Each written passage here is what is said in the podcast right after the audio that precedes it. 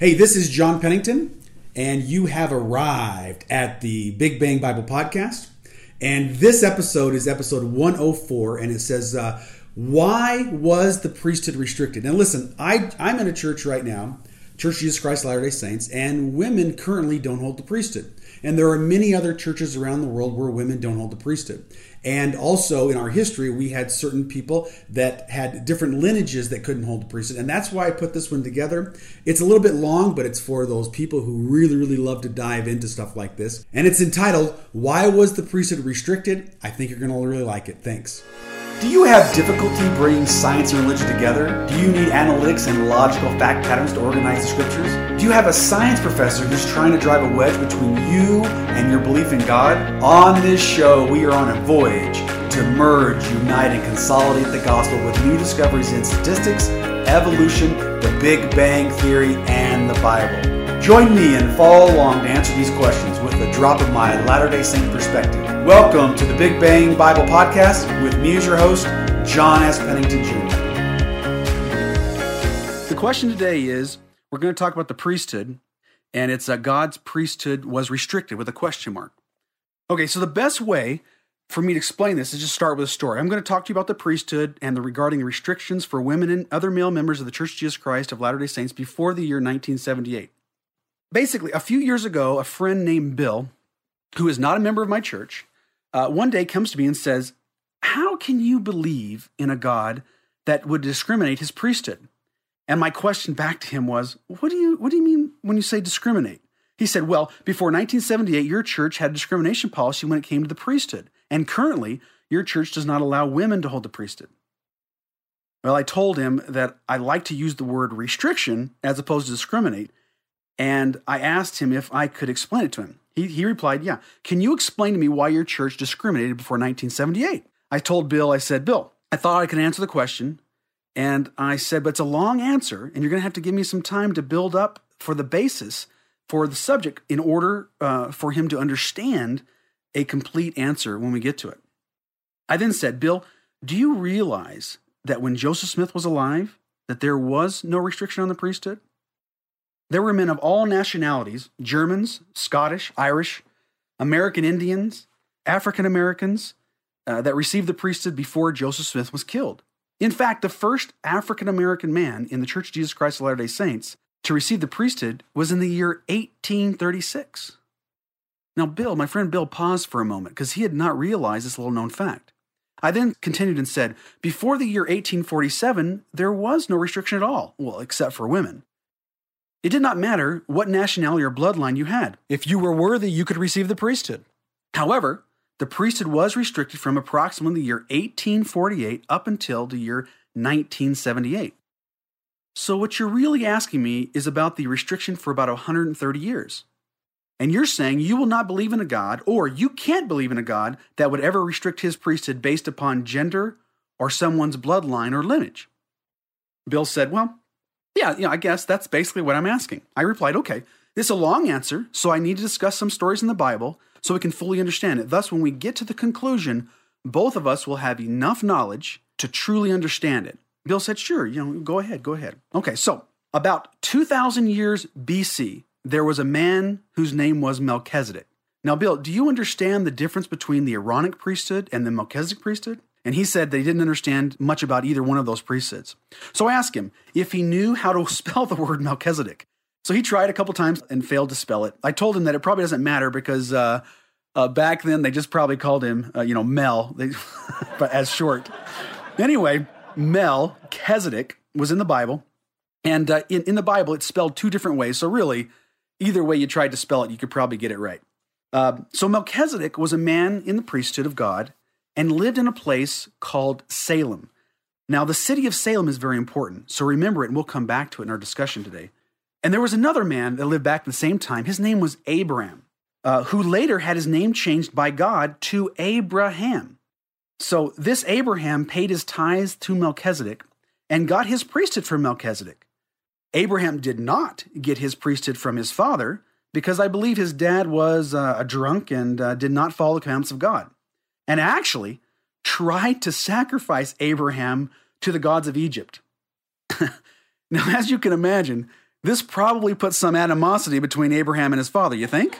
I mean, I mean, if your dad's lifelong dream is to burn your body on some Egyptian altar, you probably want to find a good realtor to help you relocate in a quick period of time. Okay, that, it's kind of funny, but it probably it probably wasn't funny to Abraham. Anyway, Abraham eventually received the priesthood from Melchizedek, and later Abraham has a son through his first wife named Sarah. This son came through Sarah, and his name was Isaac.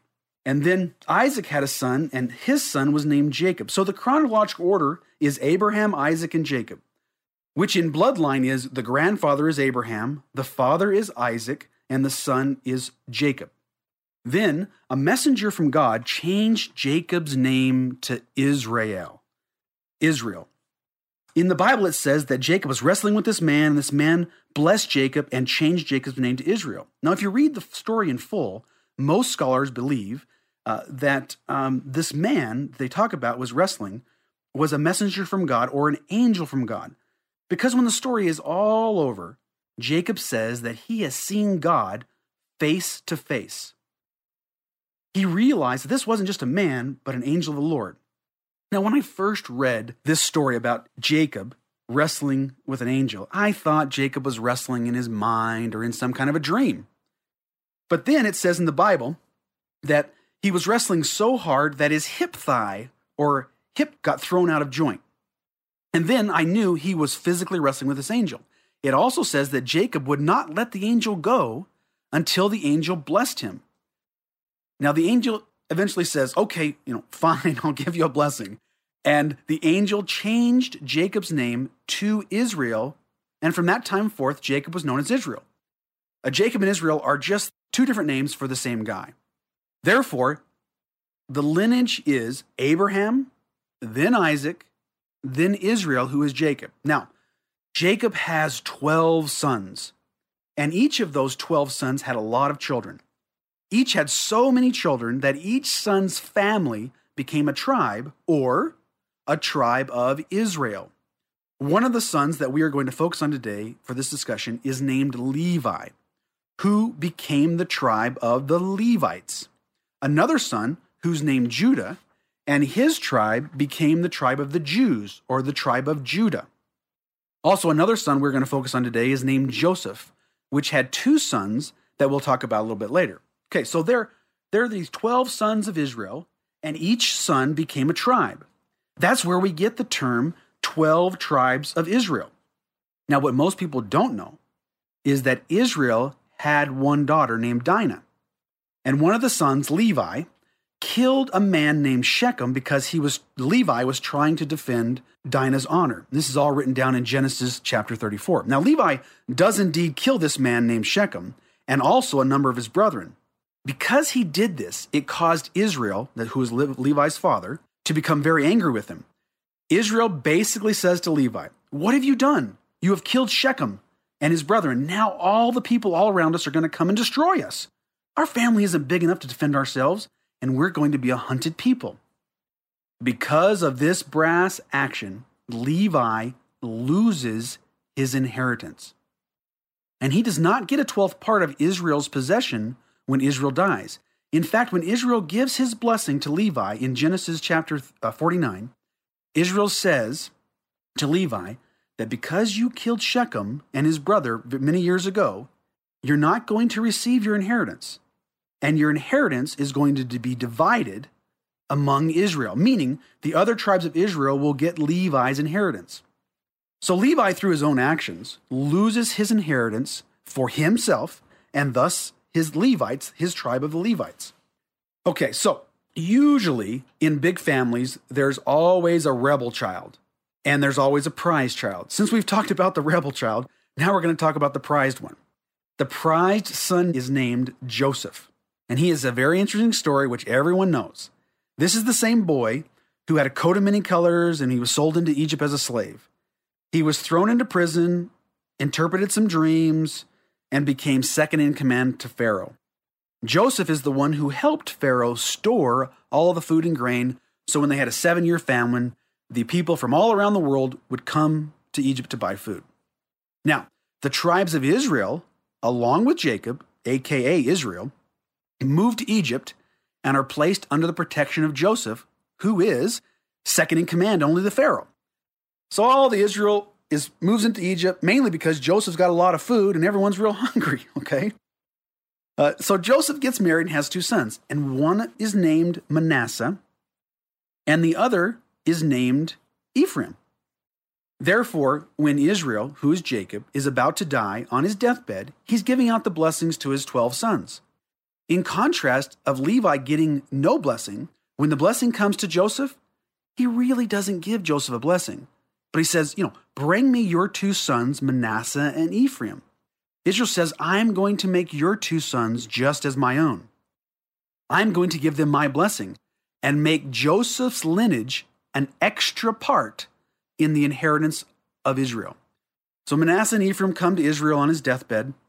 Then Israel crosses his hands and he puts the right hand on the younger of the two sons and the left hand on the older. Then Joseph says, Hold on, Dad, Dad, Dad. You're doing it wrong. You have your right hand on the younger son. Now, the old man, who's about to die, tells Joseph that he knows exactly what he's doing and to leave him alone and let him continue. So Israel says to the two grandsons, From this day forth, you will be tribes of Israel, and each to receive a twelfth part of Israel. Now, this is why you never hear of the tribe of Joseph, well, except one time in the book of Revelation. Instead, there is a tribe called Manasseh and another tribe called Ephraim. They received an extra portion going towards Joseph's posterity. Therefore, Joseph received an extra part of inheritance by having his lineage have two tribes rather than just have one tribe of Joseph. Again, Bill, we're still focusing on the tribe of Levi, who are the Levites, the tribe of Judah, who are the Jews, or the Jewish people, and we are focusing on the sons of Joseph, who are the tribes of Ephraim and Manasseh. So after Israel moves into Egypt with Joseph, many years pass away, and Israel and his sons, original sons, they you know, they all die. All the tribes of Israel living in Egypt, having a great time, eating and basking in the uh, popularity of their Joseph ancestor. But then it says in the Bible that there was a Pharaoh who rose up who knew not Joseph. Now, this happened years later, and you know, the Pharaoh basically said, uh, Look, I, I don't know who this Joseph character is, but one thing I do know is that all the Hebrews, the tribes of Israel, are going to be my slaves. And from that time forth, the tribes of Israel are made slaves. Now, this continued, this slavery continues on for centuries. Um, they're in slavery for a long time. Then there was a man named Moses, and I, I like to say like that Moses. I don't know, it just sounds better. Who was born in the tribe of the Levites, or a descendant of Levi. Moses, through the power of God, leads the children of Israel out of the land of Egypt into the wilderness. But before he does this great work by freeing the Israelites from slavery, Moses flees the land of Egypt because he killed a man and was afraid that what would happen when the Egyptian officials found out. So Moses goes out in the wilderness and meets a man named Jethro, and Moses eventually marries one of the daughters of Jethro. But meanwhile, Moses is talking to Jethro and realizes that Jethro has the priesthood of God. So Moses inquires as to where, you know, Jethro got the priesthood. What a lot of people don't know is that Abraham had two wives. His first wife is named Sarah, and his second wife was named Keturah. And Keturah had a son named Midian. He was a priest of Midian and was a Midianite. Moses therefore receives his priesthood from Jethro and traces that priesthood directly back to Abraham as well as Melchizedek. Finally, after, you know, many years of being away, Moses goes back to Egypt with the priesthood and leads the children of Israel out of slavery. All the tribes go out into the wilderness, and Moses climbs up the mountain, receives the commandments from God, the big Ten Commandments, and after 40 days, Moses comes down off the mountain carrying the big tin and sees the children of Israel have melted down their gold and constructed this golden calf that they could pray to. So Moses goes into this real rage and throws the tablets at the golden calf and destroys it. Well, he's successful in destroying the calf, but in by doing so, the tablets crumble into pieces. At this point, Moses says to all the children of Israel, all the 12 tribes, who still believes that I am a prophet of God? Please take one step forward. The only people who step forward are the Levites. Remember, Moses is a Levite. The tribe of Levi steps forward, confirming that they still believe Moses is a prophet of God. Moses says, Listen, because you've done this, you're going to have some very special privileges that no one else is going to have. Now, what makes this story very interesting is that the Levites were not even counted as they came out of Egypt. When you read through the book of Numbers in the Bible and you see that everything, including every person, was counted as they left Egypt, and it is astonishing how much time and effort they went through to count everything. Everything that is, except the Levites. The book of Numbers counts the record of everyone in the tribe of Reuben, everyone in the tribe of Simeon, everyone in the tribe of Issachar, everyone in the tribe of Judah, and so on. But they make no mention of anyone from the tribe of Levi. They even count the animals, and so on. But the book of Numbers no, makes no mention on the number of Levite families. The Levites become the uncounted tribe as if they don't even exist. However, out in the wilderness, they get special blessings. It says in the book of Numbers, chapter 8, that there was an atonement made for the Levites. The writer of the book of Numbers used the word atonement, and the Levites from this time forward received an Aaronic priesthood. Now, the reason they chose the word Aaronic is because Moses had an older brother named Aaron, and Aaron became the head of the Aaronic priesthood. Moses was the younger brother, while Aaron was the older brother. The point here is that both brothers, Moses and Aaron, are both from the tribe of Levi and therefore are Levites. This is an important distinction for our discussion on restriction of the priesthood. Aaron becomes the head of the priesthood, and the Levites build a tabernacle in the desert. The tabernacle is basically a precursor to the Temple of Solomon, only the tabernacle is made of cloth while the temple is made of stone. God commands Moses to build this tabernacle for the purposes of housing the Ark of the Covenant and as a place where sacrifices to the Lord can be performed. Inside the Ark of the Covenant were the crushed pieces from the tablets from the Big Ten, a bowl of manna, and the staff of Aaron. Now, this staff is most famously uh, notable for striking a rock and causing water to spring forth from that rock. Manna was an eatable food source that fell from the midst of the sky at night and was available for gathering in the early morning before the sunshine came upon it. An Israelite would collect this manna, which would allow them to make bread. The manna each day was truly a blessing from God because there were a lot of hungry people out in the desert and uh, they needed food. The Bible indicates that on the sixth day of the week, a person had to collect a double portion of manna so that he or she could have food on the seventh day of the week. Because the seventh day, the manna would not fall from heaven. And thus, the seventh day, being Saturday, they could not do any work. The Sabbath at that time was on the Saturday, and still today, the Jewish religion celebrates the Sabbath on Saturday. Christians have adopted Sunday, which is the first day of the week, as their Sabbath, uh, mainly because Jesus Christ was resurrected on the first day of the week, and they celebrate that life and resurrection on the first day of the week, which is Sunday. The Israelites placed a bowl of manna, the crushed tablet, and the staff of Aaron inside the Ark of the Covenant. Then the Levites, who were the only ones who could hold the priesthood, built a tent tabernacle to house the Ark of the Covenant. This ark was made famous in one of the Hollywood movies called Raiders of the Lost Ark or Indiana Jones and Raiders of the Lost Ark. Anyway, this ark was placed in the Holy of Holies of the tabernacle. Now, the tabernacle has a lot of interesting stories, which we're going to talk about later today. While the Israelites are out in the desert, a lot of miraculous things happened as they follow Moses. I then asked Bill, if he'd ever been to his doctor's office and noticed on the wall or in some insignia of a, of a pole or a staff with a snake wrapped around it. And a lot of doctors wear little lapel pins with a snake wrapped around a pole. Now, the first time I ever saw this at my doctor's office, I said, What is going on here? Why is there a, a pole with a snake wrapped around it on my doctor's door? You know? Uh, but later I found out this comes all the way back to the Old Testament and the time of Moses. This is a symbol of healing because of what Moses did in the desert.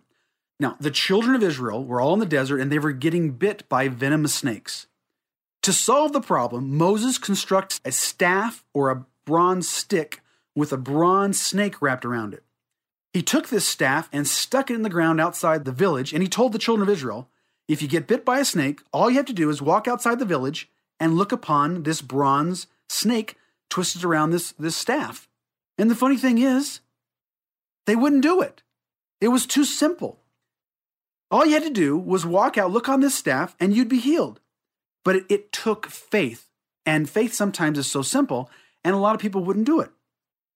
I then said to Bill, you know, it, that would take a lot of faith for anyone. What, what if you got bit by a snake right now? And I told you, yeah, just walk down the street, look on the, this flagpole down the street, and you'll be healed. What would you think?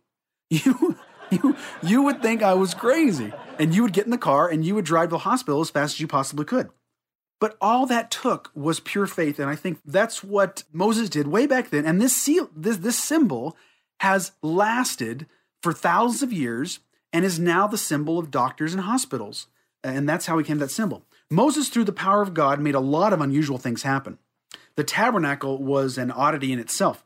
The tabernacle at night had a ball of fire or a, a, light ball that hovered over the tabernacle directly over it at night. So when anyone came out of their tent at night and looked toward the tabernacle, you would see this fiery ball hovering over the center of the tabernacle. And this would give you the understanding that God is with you and that you would uh, look to the tabernacle for light and enlightenment. Each night that you looked and you knew that God was with you. Now, in the daytime, there was a cloud that hovered over the center of the tabernacle. And when the cloud started to move, guess what happened? The Levites, who were the only tribe allowed to touch and move the tabernacle, would collapse it. And they would walk and walk and walk and follow the cloud until the cloud stopped. And then guess what they would do? They would construct the tabernacle underneath the cloud. Now, I got to tell you, well, I was telling this to my friend Bill. Bill stopped me and he said, Are you making all this stuff up? and I said, No, no. I'm not making it's all in the Bible. I promise, Bill. Just trust me. I'll give you the references later. It's all there, but I'm not making this stuff up. It's all there in the Old Testament. So, anyway, Aaron's sons and grandsons were the only ones who were allowed to officiate inside the temple. Thus, they were the only ones who could hold the office of a priest. The key here is that you had to be a Levite. You had to have a direct bloodline back to Levi. In order to be a priest inside the Levite tribe, you had to be a direct descendant of Aaron, who was the older brother of Moses. Now, this is where we get the term Levitical priesthood and the term Aaronic priesthood. All of Aaronic priesthood holders are Levites, but not all Levites are descendants of Aaron. Okay, so this for 40 years, this tabernacle and the children of Israel walked and wandered around the, uh, the desert following the cloud. The point I'm making here is that in the day of Moses, if you were from the tribe of Judah and wanted to make a sacrifice at the tabernacle, you could not do it for yourself. If you were of the tribe of Dan or the tribe of Reuben or the tribe of Manasseh, and any or any other tribe except the tribe of Levi, you could not make the sacrifice yourself. You needed a Levite, or even better, a son or descendant of Aaron who was a priest to assist you in this sacrifice. They were the only ones responsible for sacrifices and the only people allowed to use and hold the priesthood. Therefore, if you were a Jew, you could not hold the priesthood because of who your father was and because of your bloodline you would have to make or take an unblemished dove or lamb to the tabernacle and give it to a priest. The priest would then make the sacrifice for and in behalf of you. Therefore, these Levites are tabernacle workers doing work for and behalf of other people. Okay, so the timeline for Moses and Aaron is about 1400 BC, and the priest of Aaron had specific things they had to wear to go inside the tabernacle. It says in Exodus uh, chapter 28, verse 42, and also in Ezekiel 44, 16, that they could not wear anything that was made of wool or made them sweat. They had to wear linen. In one line of the verses, it says that they had to wear linen breeches that reached down to their thigh. Before a tabernacle worker could go inside the tabernacle, they first had to have the priesthood and wear linen breeches that reached down to their thigh. The priests of Aaron had to wear special bonnets on their heads with certain colors. Now, th- th- this is all outlined in the book of Exodus. These tabernacle workers had specific clothing they had to wear, enabling them to operate and exercise their priesthood inside the tabernacle. Without these special garments, the tabernacle workers were unable to do their tabernacle duties. The point is that the sons of Aaron are the priests, and the Levites are the priesthood holders who can work in and around the tabernacle. The other 12 tribes could not do this because of their bloodlines and their heritage. In other words, they were restricted from holding the priesthood because of who their father was or which bloodline they came from. Now, this was all taking place approximately 1400 years before Christ. Now, let's fast forward to a thousand years before Christ or 1000 BC. This was a time when a famous man lived named David. He's the little boy who killed Goliath with a stone sling. Uh, well, David eventually becomes the king of Israel, and he has a plan. He says, You know what? We should not have the house of God in a tent, tabernacle, but we should have the house of God in a stone temple. But the Lord does not let David build this temple. The task is left to his son Solomon to build it. King Solomon is the one who ends up building the stone temple, and that's where we get the term Solomon's temple. However, David is allowed to gather all the materials to build the stone temple. Now, Bill, I have a question for you. When King David was a young man, he had the power of God. David killed Goliath, he used the prophets and their counsel to conquer the Philistines. He was definitely blessed and loved by God. David is the king of Israel, but he cannot go inside the tabernacle because he is a descendant from Judah or the tribe of Judah. He's not a Levite and cannot hold the priesthood. So, Bill, I ask you this question Can you tell me at this point in time, 1000 BC, why David, who was the king of Israel, could not hold the priesthood? He is the king, he's Jewish, God loves him very much, but why is he restricted from holding the priesthood? Can you tell me why? And I sat there and waited for an answer. Bill didn't respond. I then asked Bill if he could tell me why King David could not even walk inside the tabernacle. My friend Bill just kind of looked there and shook his head. And he said, I, I, I, I don't know. At this point, our conversation changed. Bill had been antagonistic all along. And here, we were starting to realize that the Old Testament had many truths that he had never considered. He had never considered in context the surrounding who could hold and could not hold the priesthood. My statement to him was this When you can tell me why a good Jewish boy named David could not hold the priesthood and go inside the tabernacle in the approximately year 1000 BC, then I can tell you why certain men could not hold the priesthood for 130 years prior to 1978 and why women can't hold the priesthood today. Bill paused for a moment because I said to him, You told me earlier that you could never believe in a God that would restrict his priesthood based on bloodline. You said you could never believe in a God who would do something like that based on lineage or who the person's father or grandfather was. Well, Bill, I've just shown you that this did happen in the Old Testament. And the most perplexing thing about the whole story on the restriction that it came directly from God through his prophet Moses. So, what you're saying is to me, you will not believe Moses, or better yet, you will not believe the God of the Old Testament. Now, think about this. In 1400 year period of time, do you ever think there was ever a young man that was, let's say, 18 years old, let's say he was from the tribe of Dan, or maybe even from the tribe of Judah, that prayed to God and said, Father in heaven, I'm a good Jewish boy. I have a cousin over here who's a Levite. I pay my tithes. I keep all the commandments. I'm just as good as my cousin. Why cannot I go inside the temple and hold a priesthood? I'm just as good as my cousin who's a Levite.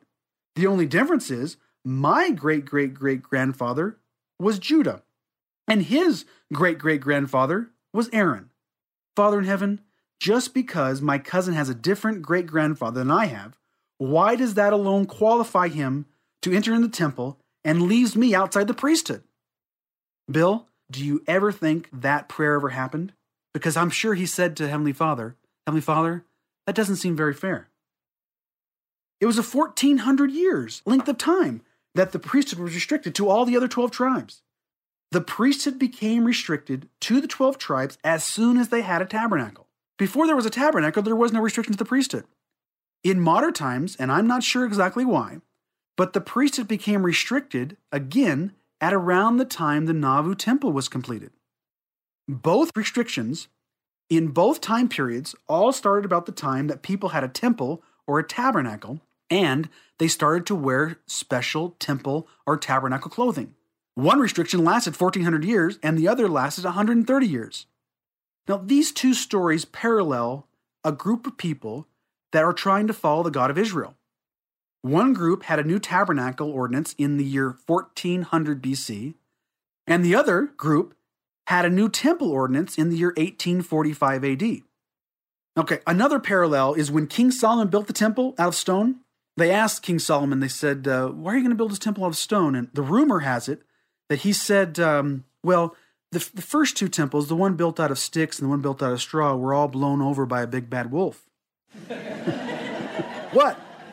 No, look, what? Look at this kid in the first row. He can't stop laughing. Look, I, I didn't say it was doctrinal fact. I'm just saying it was a rumor. Now, I'm, look. I was just trying to see if you guys were still paying attention. That's all I'm trying to do. And it looks like you were because you laughed. Very, very, very well. Anyway, the parallel here is that King Solomon built his temple next to a sea of salt. He built his temple in a place called Jerusalem. The city was once called Salem, that's where Melchizedek lived, but now it's called Jerusalem. It took David about 33 years to gather all the materials, and then once Solomon was king, it took him approximately seven solar years to assemble the temple and build the temple. Thus, 40 years to build it from start to finish. Just like King Solomon, Brigham Young built the temple of stone close to a sea of salt. King Solomon fulfilled King David's dream of a stone temple, and Brigham Young did the same thing for Joseph Smith's vision. Brigham Young built a temple, and it took him about 40 years to assemble. King Solomon's temple took about 40 years to assemble also. Another parallel to these two stories is that when Moses was in the wilderness, the children of Israel needed some meat. They were hungry, they were tired of eating manna. And so the Bible says that Moses prayed to solve the problem, and a flock of quail flew in over the mountains into the valley. The quail were so exhausted when they fell upon the ground that the Israelites could pick them up and have a big feast. The Bible says that in some places the quail were stacked up two cubits high. This likewise happened when Brigham Young was forced to travel west outside of the United States. The second wagon train that left with Brigham Young was leaving the camp and they came upon a river and stopped because they were starving to death. They felt they could not go on in their hungered state. Their journals tell us that on three separate occasions, flocks of quail flew into the camp and were so exhausted that children could walk around and pick them up. These quail were like manna from God and kept them from starving in the wilderness. There's only two places in history that I've ever heard of this happening. The first time is when Moses, with his exodus from Egypt on the children of Israel. The second is in the time Brigham Young, when his people were making their exodus from the United States because of religious persecution. It just might be a coincidence, but the only two recorded restrictions of the priesthood both coincide with the building of a new temple or a new tabernacle. As soon as Moses had a tabernacle, the priesthood was restricted. Before that, there was not a restriction, and any tribe could hold the priesthood. Conversely, before the Nauvoo temple is completed, all worthy male members from any country or any bloodline could hold the priesthood if they were baptized member of the Church of Jesus Christ of Latter-day Saints. However, as the Nauvoo temple is nearing completion in the year 1845, it appears that the priesthood once again became restricted, and Brigham Young made the restriction official in the year 1848. Now, this restriction lasted until the year 1978. Both restrictions began with a new dispensation, and both began with the construction of a, a tabernacle and a temple. They also began with the wearing of special clothing, and both new dispensations began with a new prophet who talks with God, bringing forth new scripture. And by the way, each of these new prophets were assisted by their older brother. Now, at this point, the conversation with Bill was going very well. We had both been educated and intrigued by the stories of the Old Testament. His mind was a little bit more open to the possibility that God does work in very different ways than that which we think he ought to. Bill was considering the possibility that God could at some times restrict his holy priesthood. The restriction could have been implemented for some greater reason that we humans can't really grasp and therefore is not explained to us in detail.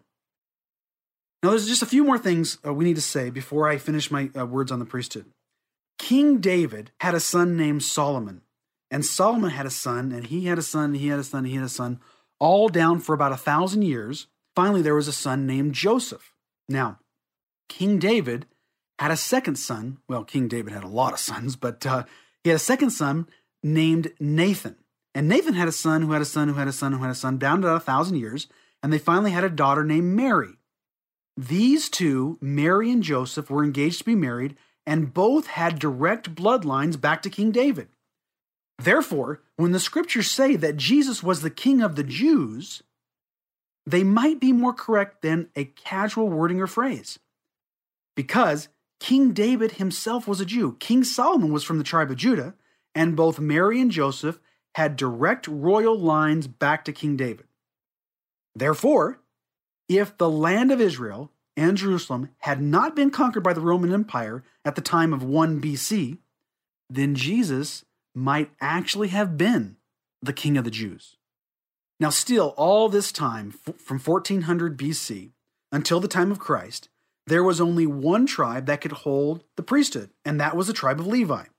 In order to be a priest, you had to be a descendant of Aaron, who was a Levite. Therefore, when John the Baptist baptized Jesus, he would have had to have been performing that ordinance under the priesthood, right?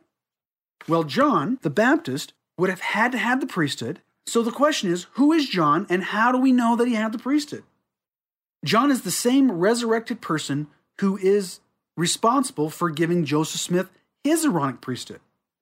Now, the question is how do we know that John the Baptist had the priesthood? Here's a clue to your answer. Do you remember how John the Baptist received his name when he was a baby?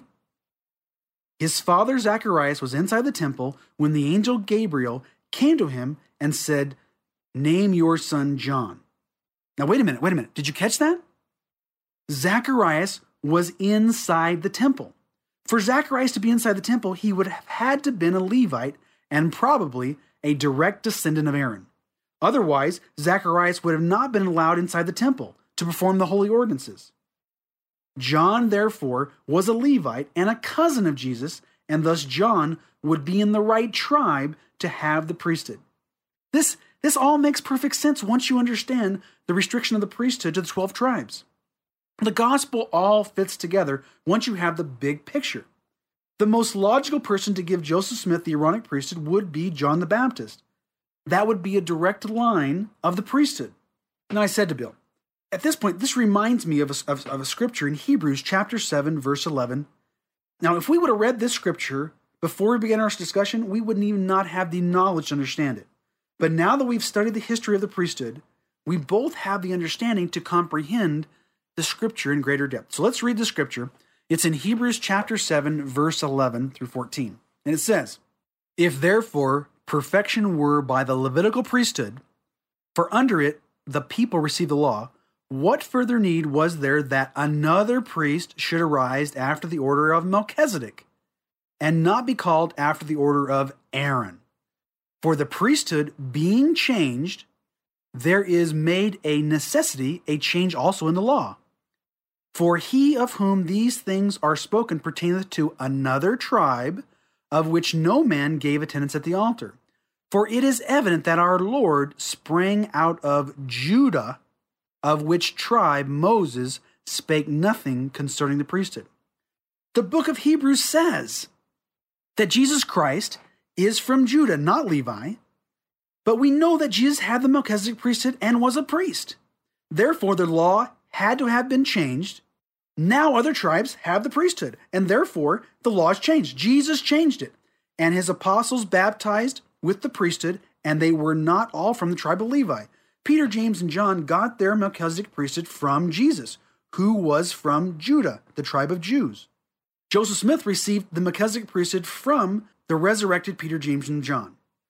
So there's another story that you will understand even more in depth that now you understand what a priesthood and a Levite is. but I need to explain something about Samaritans so you can understand the parable of the Good Samaritan. In approximately 600 BC, King Nebuchadnezzar raided Israel and took captives back to Babylon. He took them all back to Babylon. However, there was a small band of Israelites around the city of Samaria who managed to escape the enslavement. During this time, the Israelites in Samaria intermarried with non Israelite spouses, and therefore they crossed their bloodline and polluted their bloodline. Years later, when Cyrus the Great of Persia conquered Babylon, he freed the Israelites and let them return to Jerusalem. This enslavement happened about, you know, it lasted about 79 years, but the damage was already done. From then on, the Jews began labeling the Samaritans as being unclean half breeds because of their mixed bloodline. So, in the parable of the Good Samaritan, it says that there was a man lying on the side of the road. He was robbed and half dead. And a priest then walks by, sees the man, and does not help him. Then a Levite walks by and also sees the man and doesn't help the wounded man. But finally, a Samaritan walks by and stops and helps a man. The priest has a pedigree chart going back 1400 years, and the Levite has a bloodline that other men wish they had. But the Samaritan, he's a half breed and has a convoluted bloodline and is dirty in the sights and eyes of the Levites and the priests and the Jews. Jesus is trying to make the point that the priest with a perfect bloodline and the Levite with a perfect bloodline can be blinded by their pedigree chart not to live the commandments of God. Thus, the Samaritan with the mixed bloodline was the only one of the three truly keeping the commandments of God. That is, to love thy neighbor as thyself.